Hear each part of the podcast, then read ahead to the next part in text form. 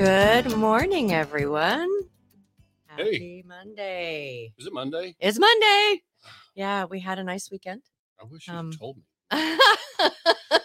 yeah, we did. We had a good weekend. We had a great weekend and um yeah, spending time with mom and doing by that. fast. It was a went by- working weekend uh, for the most part for me, and uh, but it feels good. I got Yeah. quite a bit of stuff turned around, and you know that's like the life of the uh, business owner Entrepreneur, entrepreneur yeah. entrepreneur um was having a conversation with amanda sanchez too about that and and our friend anna maria beck who handles a lot of our social Mhm. um uh and marketing she yeah she's uh, like work work work so Mhm. yeah that's just kind of what you do nature of it. it is the nature of it Part of self-employment. I Yeah. mean, we uh, we're always working to try to position ourselves, obviously, to uh, to balance that better, but it's an ongoing struggle. So yeah, just uh, just greetings this morning from again uh, Guymon, Oklahoma. This time we're in Monday, the uh, office slash spare bedroom, which is um, so you got pictures of grandkids in the background Yep. there. So yeah um, so yeah, it's fun. Just so you we're inviting you into our lives, you know, exactly times a week. so. exactly um uh the only thing we're going to really talk about that's coming up is that we had a, we have it confirmed on the 27th of february both brent carmichael and mark burkholder are going to be joining the show the morning show Mhm. um to talk about relevant things Yeah, for sure. We'll definitely be talking about. We're going to talk Uh. about that whole enterprise value Yeah. thing. I mean, that's obviously Mark Burkholder. For those who don't know him, is Mhm. a specialist with Peachtree Planning and, Yeah. and does a lot of work with succession planning and exit planning. And so, uh, yeah, we'll have a good conversation that day. And stay tuned in February. I've got a, several invitations out. We're in discussions with a number of uh, uh, speakers that uh, we want to bring. So yeah, we ton of great stuff. Yeah. and, and, uh, smart Yeah. people you know, Oh, that we're bringing well, to the you microphone. know yeah it's always good to have smart people yeah, yeah, Yeah.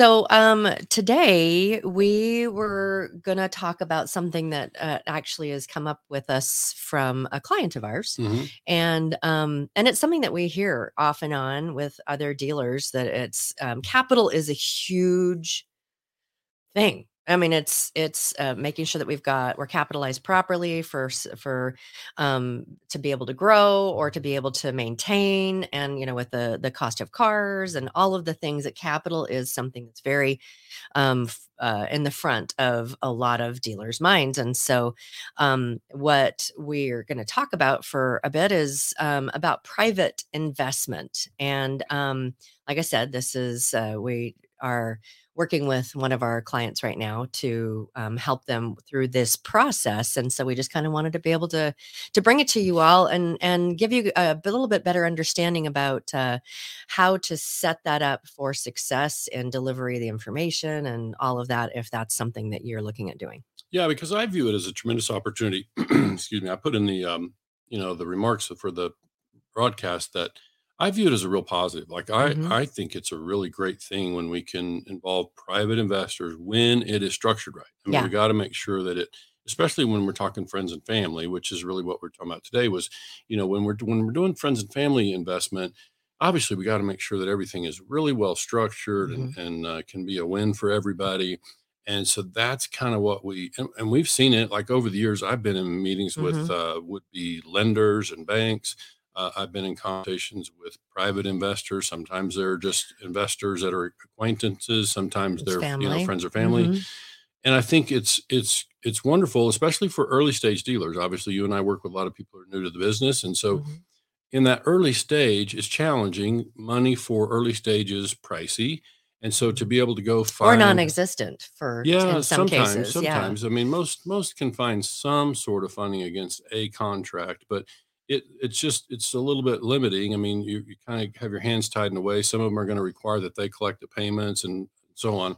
So the thing I like about private is if it's structured well, then it gives the dealer an appropriate amount of flexibility as long as they stay within very specific bumpers. So that's the thing is you got to create the structure that says we're gonna um, you know keep with keep the discipline. And so Mhm. sometimes what happens here is there- there's a couple of factors here. You got to have good software to do this, Mhm. right? Got to have software that'll let you yeah define good software well, it, it, in this context, this. it's really about portfolio management, being able to make sure that you can isolate uh, portfolios and have that particular investment stay inside. It's very well identified.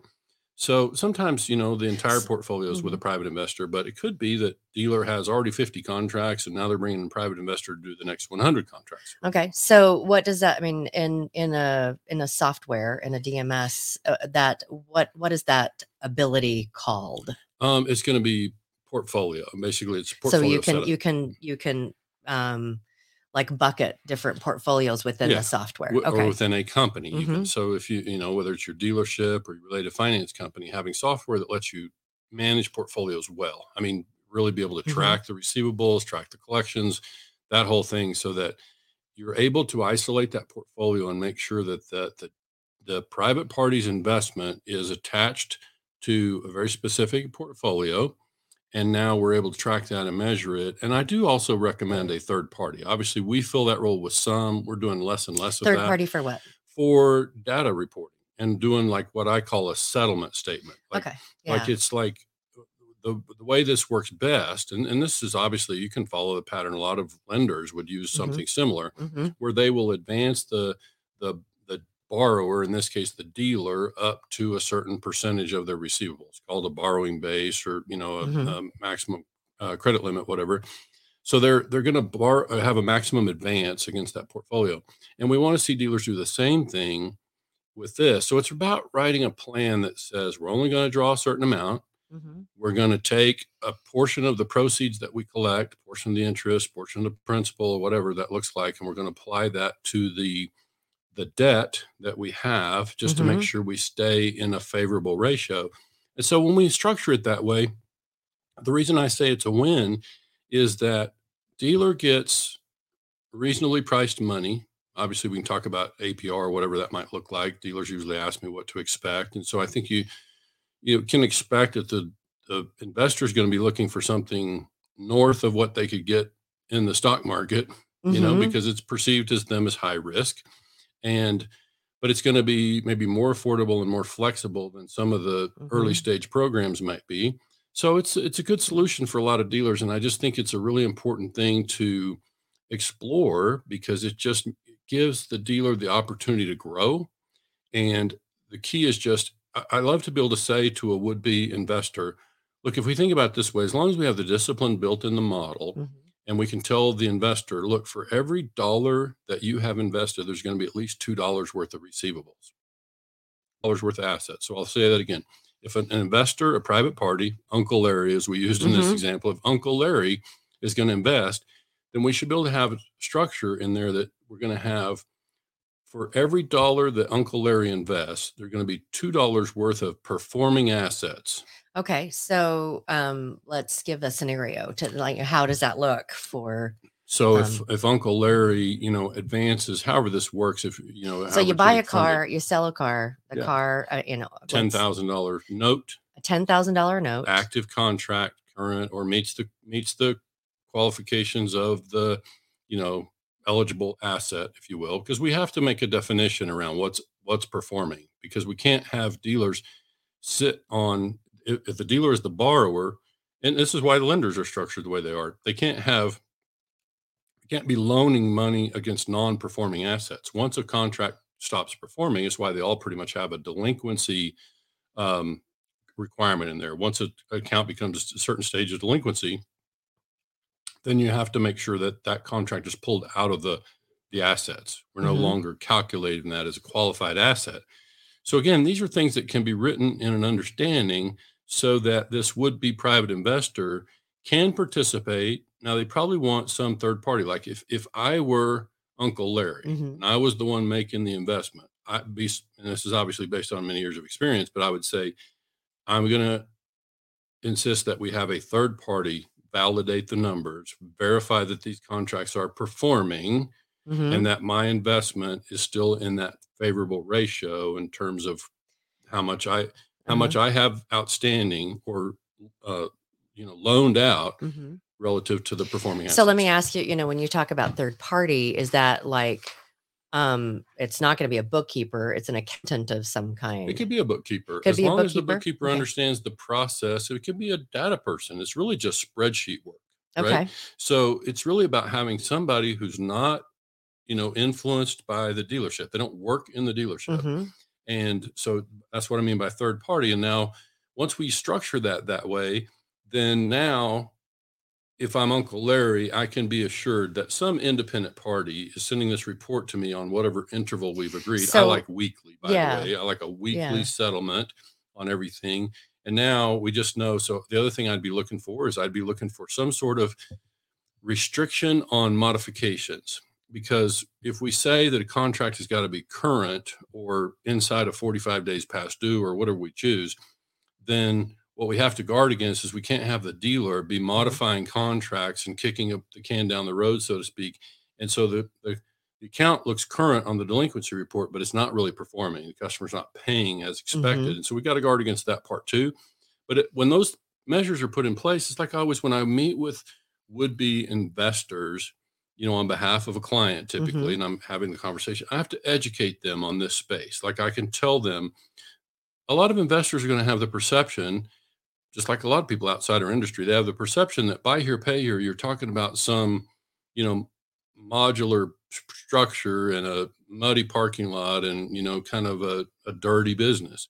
And we know that that's not true. We know that that's not always true. There are certainly dealers out there have very clean operations that, and we also know this part I often find myself telling them is that these contracts, these portfolios perform better than folks would expect when they're well managed, Yes. right? And when they're structured well. Yeah, it's got to be structured well. And so, as long as we get the formula right on that, and there is a formula that makes sense, and often with cash flow modeling, we're able to figure out what is a sensible advance based on the way the contracts have been performing up to now. So you you with that advance, you use that um you are looking at the way contracts have performed before you just say X is a good amount to advance. Yeah, but even when somebody's brand new in business, they barely put five contracts on the books Mhm. or something, there's no real basis for, you know, the performance. I think as long as you have some training on the collections, so you're either going to use some third party for collections and pay servicing outside and build Mhm. that into your model, or you're going to collect yourself and you're going to have to learn how to do that.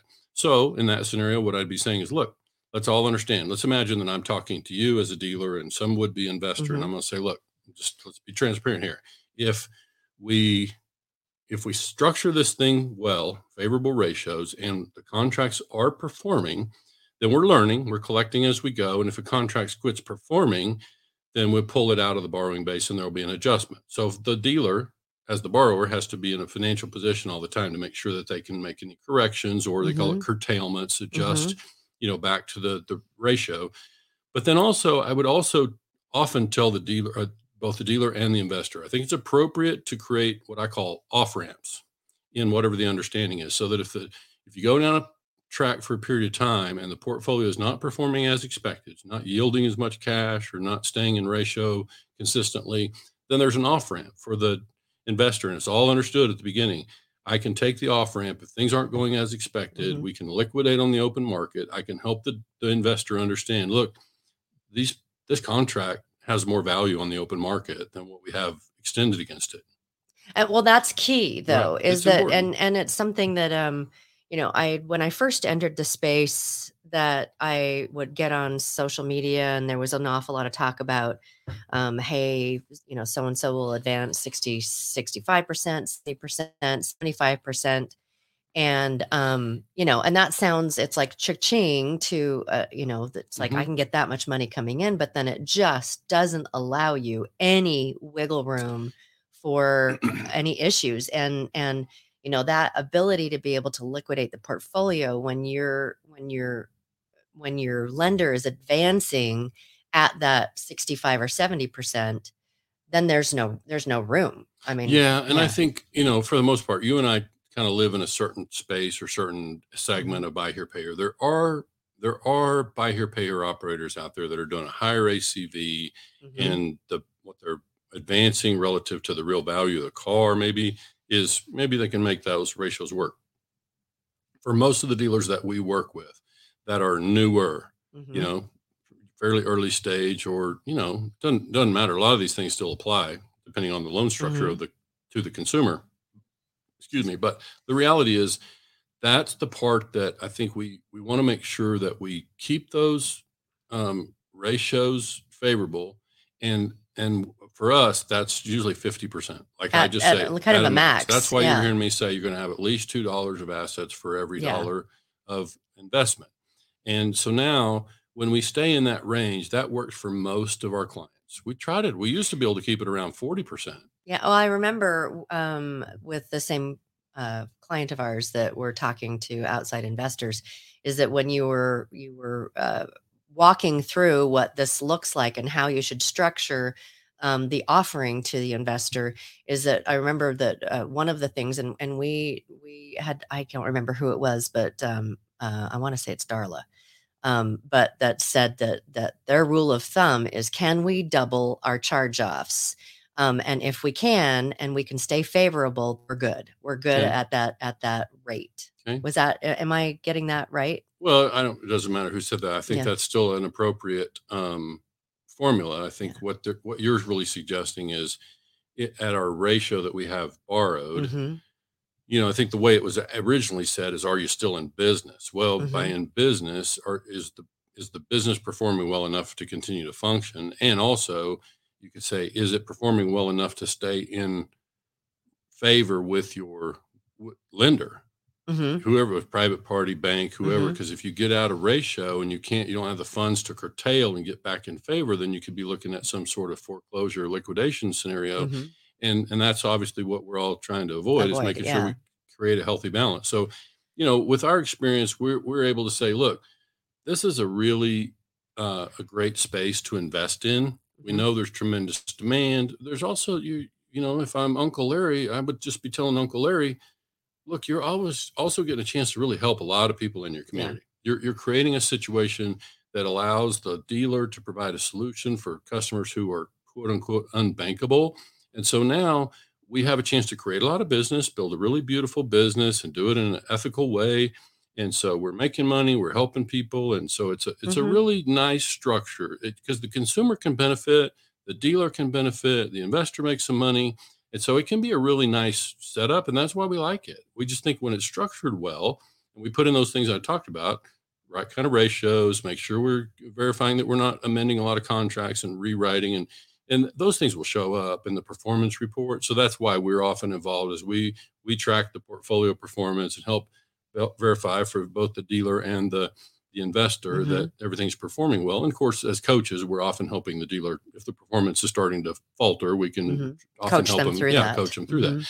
But yeah, that's why we just we like it. It's a it's an interesting space. We know from our conversations with some of the valuation people out there that we know that you know this space doesn't make a lot of sense for really we're talking more acquisitions than loans, but you know, buy here pay here is not a very good place for a lot of private equity, right? If you're angel investor, private equity, it Yeah. happens typically on a larger level.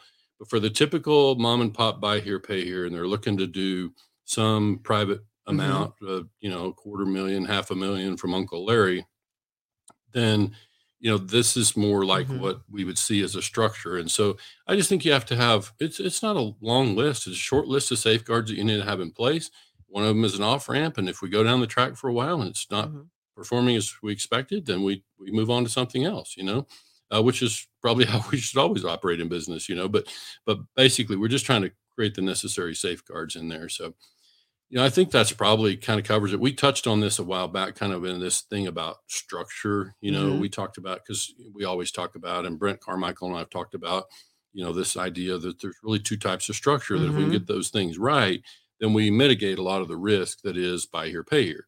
And so this is really touching on one of those two types of structure. The, Yeah. the, the method that you use to fund Mhm. contracts is a really important formula to stay in a safe ratio. Mhm. And obviously, we need to try to find funding that is more affordable Mhm. for the sake of our business. We need to, you know, make it make sure it's got some flexibility. I like to see a dealer have an appropriate degree of flexibility in what they do, in the way they manage. Mhm. And so, so that's not always possible with some lenders, but um, and it's okay. That's you know, business is what it is. But it's like we just have to understand what in what ways a lender going to tie our hands as a dealer Mhm. we can make sure we're prepared for that and function accordingly.